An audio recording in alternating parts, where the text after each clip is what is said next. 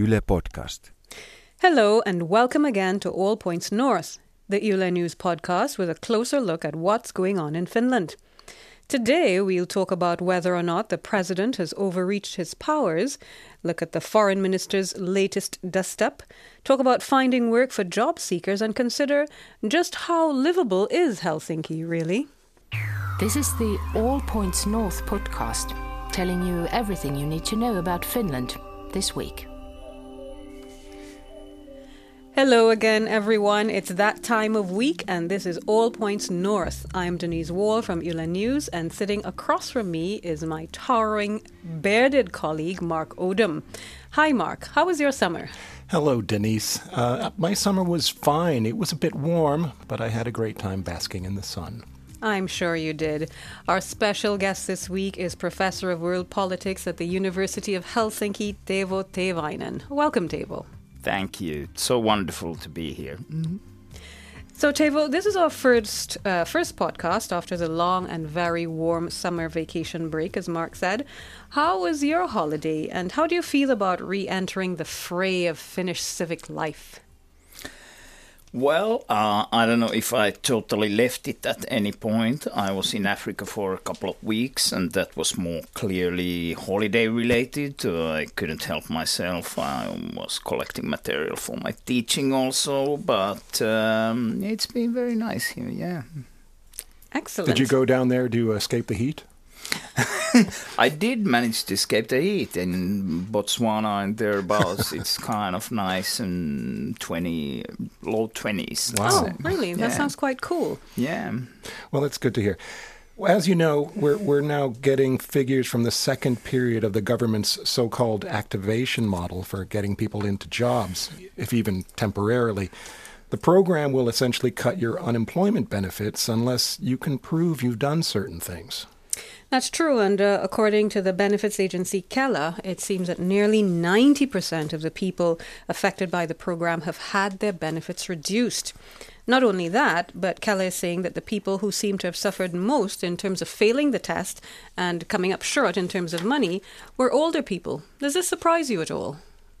Uh, not so much. First of all, it's clear that the overall effect of this is a cut on the average in unemployment benefits. Mm. And the idea, the intended, though not so often openly stated, idea is that people should feel a little bit more uncomfortable when they are unemployed. There are some politicians in the government, like Juhana Vartiainen, for example, who actually openly say this in an honest mm. way. But normally people uh, behind this model uh, don't bring this up, but there's a clear deterrence kind of thing. You, on the one hand, the benefits become smaller, mm-hmm. so that's one incentive to look for a job, and another thing is since you're being activated, you have to do things, and that might make you feel a little bit uncomfortable as well. But I wonder about uh, the effectiveness of the model because you say that the, the net effect is to cut benefits, but on the other hand, we're hearing that people who's, who've had their benefits cut are now claiming an income support. So the government is saving on the one hand, but paying out a bit more on the other. Does that even make any sense? Yeah, but I guess the government uh, pretends that by making them a little bit more uncomfortable on the dole under unemployment benefits, that in itself might give an incentive to look for new jobs. There is no real uh, statistical evidence yet on that, that, what, what, that, that that's happening, and I'm sure we will have a debate on that. Now that the employment figures have improved, at least statistically, whether there's sort of fake employment within that increased employment figure is a matter of debate. The truth is, even the opposition was probably slightly surprised to see that the numbers have gone where this mm. government said they might be and should be going. Mm-hmm. Well, in the news, I just read this week that one enterprising job seeker is even offering to pay someone a thousand euros to help him find uh, work. He graduated seven years ago, but he hasn't been able to find a full time job. What does that say to you about the job market today? Well, there's something also you referred at the beginning to, especially older people having more difficulties with this new system. I think since the system is slightly more complex than before. It means that you need certain kinds of skills. You, you need being a precarious academic worker mm.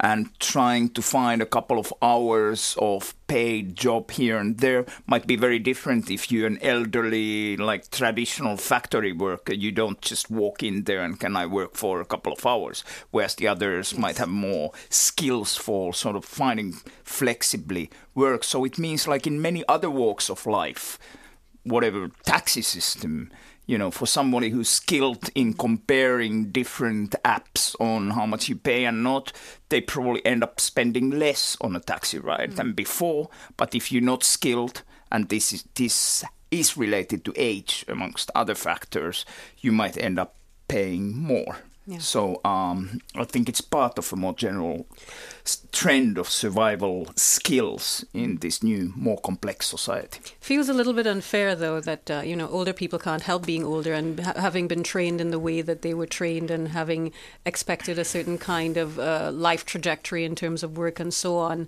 that they have. But anyway, the the question I have for you is: Do you think that this whole uh, activation model system is something that could possibly come back to bite the government in its hindquarters in the next election, especially since the even before it was implemented, the uh, measure was so highly unpopular. It will certainly be debated in the pre-electoral period that we soon entering, and of course it will hurt government support in some quarters on the other hand, some people might say that measures like this are connected to these better numbers in overall employment. So those people might think that it's okay and actually establishes the brand of this government as a serious government that takes tough measures that then sort of pay off later. Mm. So this will surely be the debate. The opposition will say the upward swing is because the European upward swing in some economic matters, so it's not because of government policies. It's part of a broader, broader picture. Yeah, so this will surely be the debate. Let's take a change of pace here. This week we saw two new books about the very popular President Sauli Niinistö. One was written by Risto Uimonen. He's the ex editor in chief of the Oulu based paper Kaleva. Right, and the second book about Niinistö released this week was written by Matti Myrttinen and Lauri Nurmi. Now, they're journalists from the Tampere based daily Aamulehti. At a book launch uh, earlier this week, the writers described Niinistö as a positive populist. Uh, Teivo, what do you make of that description? Is it spot on or is it off the mark? I think they capture something. The, the term populist is so inflated. I mean, uh, its usefulness for me is uh, low in general, but this is as good as any use mm. of the term. Um, yes, but the debate has been fascinating on the basis of these books, especially the second book you mentioned by Lauri Nurmi and Matti We'll get into that. Yeah, the, the, the, book alleges that Niinistö intervened in domestic politics by secretly calling together labor market leaders to help them hammer out a competitiveness deal with the government. Niinistö has since confirmed the meeting took place, but said that nothing was secret. Is that kind of thing part of the president's job, or well, there's on the secrecy thing, I found it funny that the president tried to deny the secret nature of the meeting itself by referring to him having said some of the similar stuff that he says he said in that secret meeting a few weeks later. Mm. That by no means implies that the meeting itself would not have been secret. Mm-hmm. But beyond that, the debate on whether he intervened too much and is that uh, somehow breaching the letter or the spirit of the constitution, which in Finland has become more parliamentarian. Mm-hmm. So the, there's this whole Kekkonen legacy, legacy of the long time uh, President Urho Kekkonen, who intervened in everything and and it was actually interesting to see like on a Yle uh, TV debate, one of the author of the other book, Risto Uimonen, actually said more or less like, "Hey, this thing you guys to the other authors were describing." Kekkonen did that all the time, so what's the big deal? But the and, constitution uh, was changed since. But the constitution time. was changed. Mm. in in in my opinion, it's there are two interpretations. One, the constitutional um, thing is that president should not in, be involved in the formal decision making about domestic matters, but he has all the right to talk with people okay. about whatever it is. Others say, and especially since he's so popular, because he's skillful in many things, that his way of speaking to others, even if it's not formal decision making, constitutes the kind of intervention that violates either the letter or the spirit of the constitution and this is okay, different so constitutional yeah. scholars have balanced these things differently i mm-hmm. guess it depends on how you're coming at the issue um, we'll just take a final question on, on, on the Niinistö thing very very quickly um, Niinistö yeah. has uh, nothing to lose wouldn't right. you say so, Mark? Yeah, he's in his second and final term in, as president. It seems like there's nothing uh, he can do that will dent his almost mythical popularity. What's his secret? Uh, one thing in uh, Finland was that in what clearly belongs to his powers, to foreign policy and Russia in particular, he's been very good at attracting both those people who think Finland should join NATO against Russian threat, and those people who think Finland should not join NATO.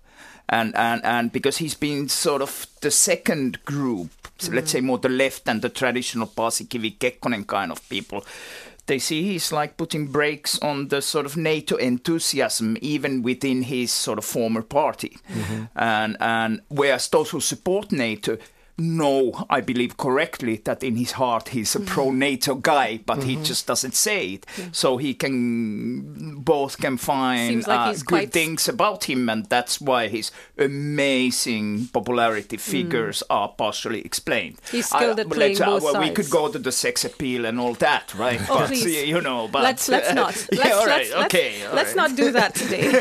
yes.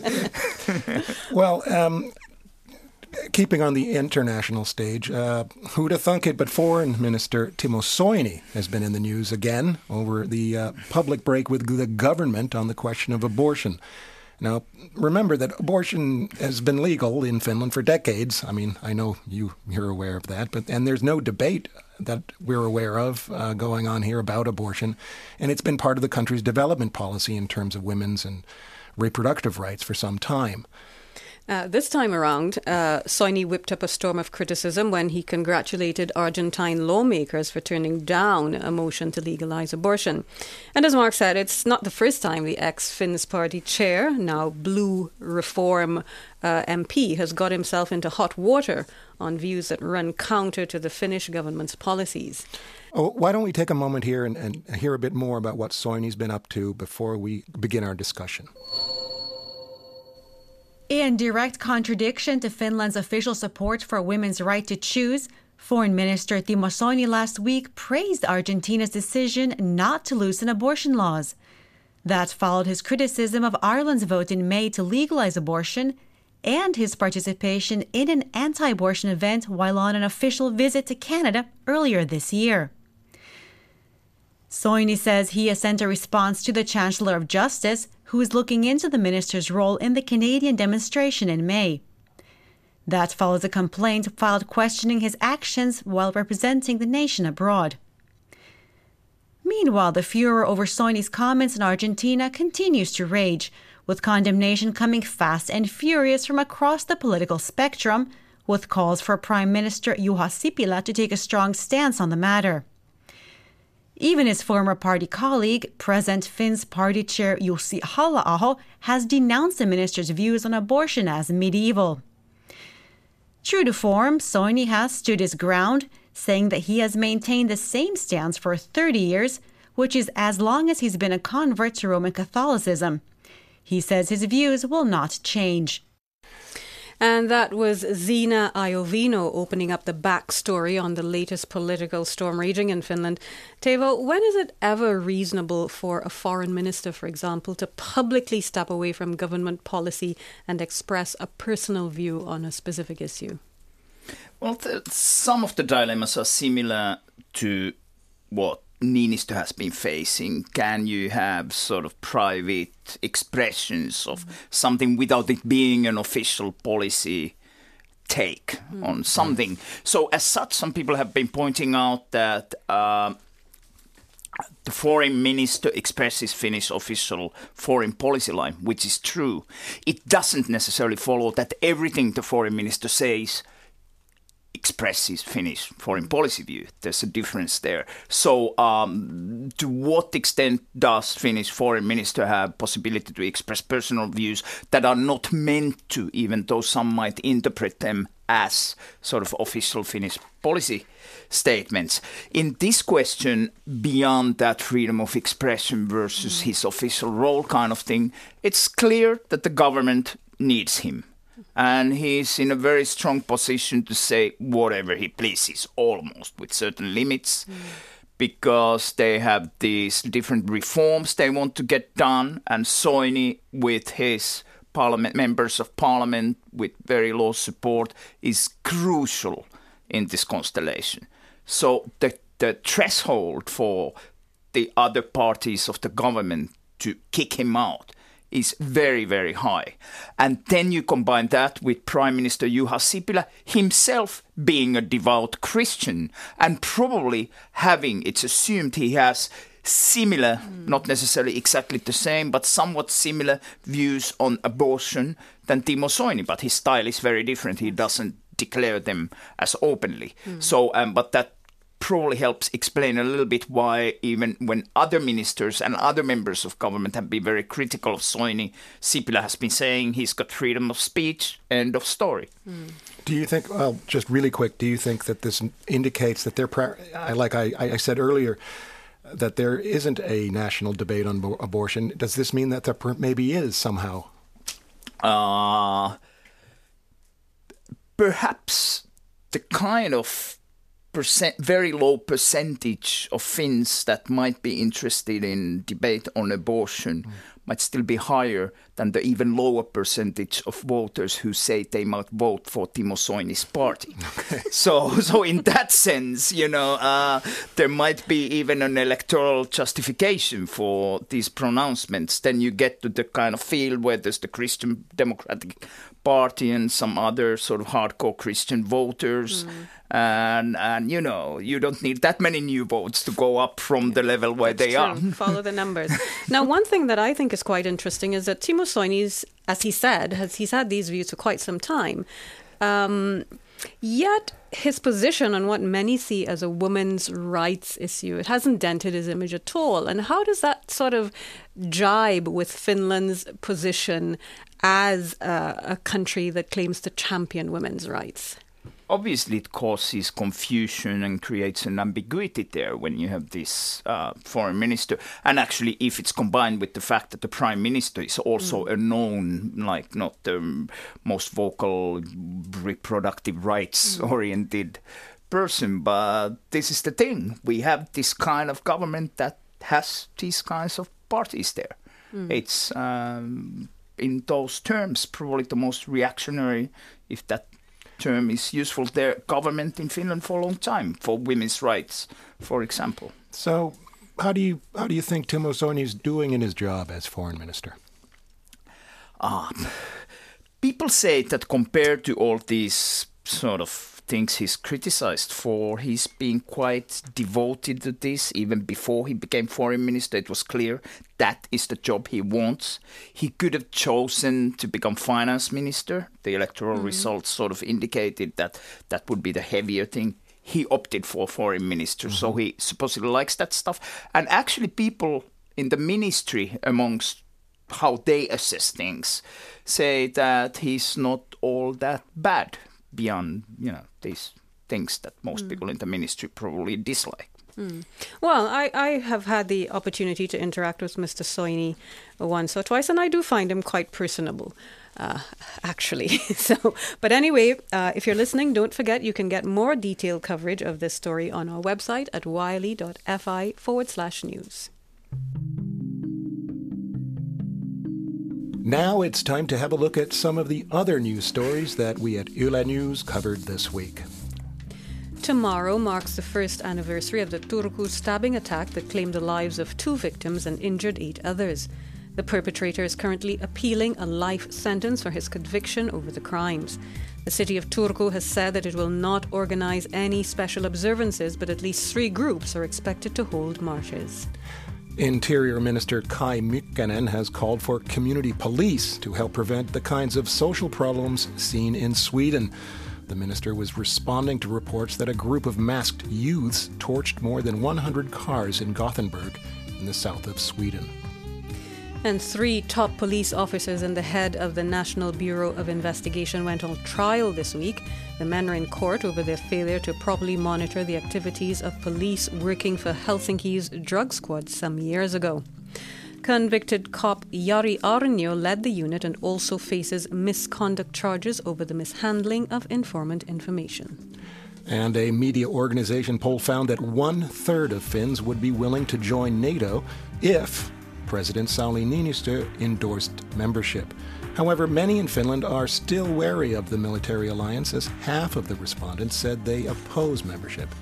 Support for NATO has previously hovered around 20%. Researchers from Aalto and Helsinki universities have detected a vulnerability in password management software used by millions worldwide.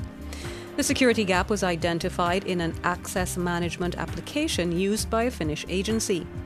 The researchers said that the vulnerability could expose users to hacks on shared workstations. And schools will no longer ask for parental permission to give students HPV vaccines, which help prevent cervical cancer. The National Public Health Watchdog THL said schools initially asked for parents' blessings, as many didn't know that the vaccine is widely available as part of the national immunization program. And finally, in our roundup, a lawyer from a mental health NGO says she suspects discrimination in the case of a young woman who claims she was denied a job when a medical examination revealed a past depression diagnosis. The lawyer said that a past illness cannot be grounds for denying an applicant who would otherwise have been hired. And don't forget that you can read all about these and other stories on our website. And now it's time to bring our audience into the All Points North discussion. We had a story this week about Helsinki dropping out of the top 10 in the Economist's list of li- most livable cities. Can you believe it? Where it's now at number 16, down from ninth place last year. Yikes. I think that that's uh, painful for all the Helsinki marketing people who've been pulling out all the stops to promote the Finnish capital. Teuvo, you've lived abroad. What, in your view, makes a city livable? well, in the Economist Index, uh, there are many indicators I find quite reasonable, but then there's something that are really funny, like uh, availability of private education. Mm. Availability of private education. Think about this from the Finnish perspective. Right. What are we proud about? What are we so happy about in other rankings? Our public, primary, and secondary educational system. So, when you see economist ranking, you have to remember that there are indicators like that that may not sound may sound obvious to somebody. Hey, there needs to be good provision of private education from a Finnish perspective. One thing that makes Helsinki a nice place might be, according to some, the fact that there's a very good coverage of public education system. Yeah, and it's egalitarian. Yeah. Yeah. Well, we looked at some of the responses to a story on the ranking uh, that we posted on our Facebook page, and Clement, Clement, how am I pronouncing it correct? I would say Clément. Clément, Clément Barraud said we should stop focusing on those stupid rankings and their nonsense. Uh, would you agree that Finland or Finns rely too much on inter uh, on different lists for validation? Uh, well, in where I work at the University of Helsinki, the obsession with rankings is, you know, uh, very, very strong. Very so, important. Uh, but this drop in the Economist uh, list is not very dramatic. We have to remember that, right? And I think the overall score of Helsinki didn't really go down. I think not at all, but it was the relative positions there. So it's not like so many things have fallen. But for the marketing people and all that, yes, sure. I'm sure they see even monetary value in how high up you are in the ranking, and they're probably right. Yeah.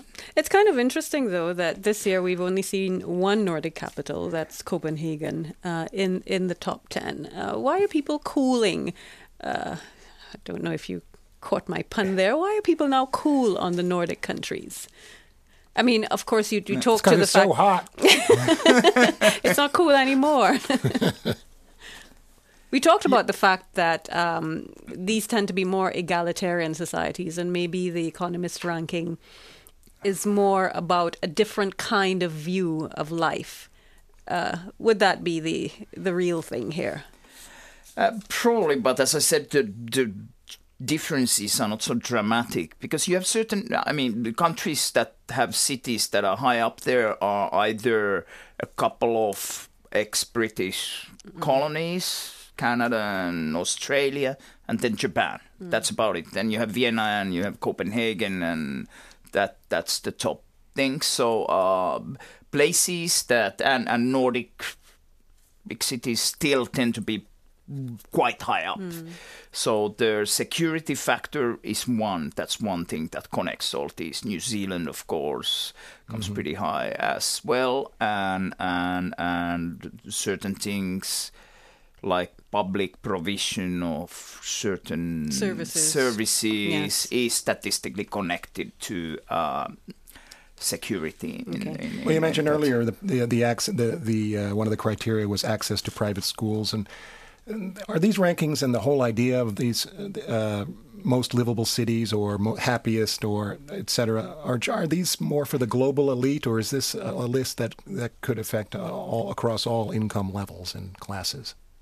Well, I guess this one is meant to. It's perceived as something that's not because you have these like expatriate living cost kind of things that are clearly for in different cities, which is a ranking for the global elite. Mm. This is not meant to be. This is not portrayed as an elite thing, but a, a more overall livability kind mm. of thing. But when you look at the actual factors in the ranking, like the private education thing, you see there's an, and some would call it, whether it's good or bad, an ideological agenda. Okay, let's put this thing there because I'm sure in The Economist, the people who believe uh, education privatization is a good thing. But they don't emphasize that index there too I much. think I think one of the things that that uh, comes through to me from this discussion is that everyone is coming from a particular uh, perspective, including the people at the Economist who are deciding on what are the criteria for ranking these countries. Certainly, like uh, one ranking I've been looking at is the sort of United Nations sustainability, this and that, and the whole Finnish state apparatus is more obsessed than ever before with any international overall sort of index and ranking system. Even the national statistics are being reordered a little bit to aim for the global sort of sustainability goals for mm. 2030. And then you start looking at the tiny things there. There are really t- like a privatization agenda is surprisingly strong there. Okay. And, I and- think we're going to have to leave it there, though, Teivo. If you have something on your mind, just send your audio message to our All Points North WhatsApp account. Our WhatsApp number is plus 358 44 421 0909. Tell us what's on your mind, and your comment or question might be heard on our next show. well, we're about to wrap up our show, but before we leave, let's talk a bit about the weekend. Teivo, what have you got lined up for the weekend? Well, I'm still wrapping up an international conference on world ecology and, and many, many colleagues and other visitors. So I guess I have some semi official duties taking care of them and showing some of Helsinki and having conversations on future projects. Hmm. So So a bit of work and play at the same time. I hope so. When yeah, That sounds good. Mark, what are you up to? Well, it says here I thought I'd go to see two Japanese Navy vessels docking in Helsinki's Katajanokka this weekend. Apart from offering tours of the ships, the crew will put on a concert I'm looking forward to and a martial arts display on the Esplanade on Saturday evening. And I can't wait. At least that's what I'm told. How about you? Oh, wow. That sounds like it's right up your alley. Oh, yeah. I can s- totally imagine you enjoying that. Um, Yes, yes, military concerts and yes.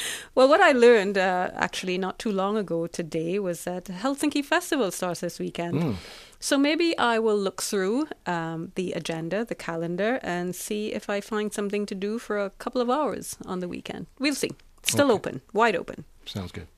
But on that note, we'd like to wrap up our program. Actually, we have to wrap up our program, and we'd like to thank our special guest, Teivo Teivainen, for joining us on All Points North this week. Thanks for coming. Thanks again. thank you. Don't forget to stay in touch via the Yle News Facebook, Twitter, and Instagram accounts. And uh, just so you know, this week's show was produced by Lydia Taylorson, and our reporter was Zena Iovino. Our audio engineer today was Pasi Ilka. Thanks for joining us, and don't forget to tune in again next week. You've been listening to All Points North, a podcast produced by Yle News, a unit of the Finnish Broadcasting Company. For daily news from Finland in English, head to yle.fi slash news and follow us online at Facebook, Twitter, and Instagram. You've been listening to Yle News.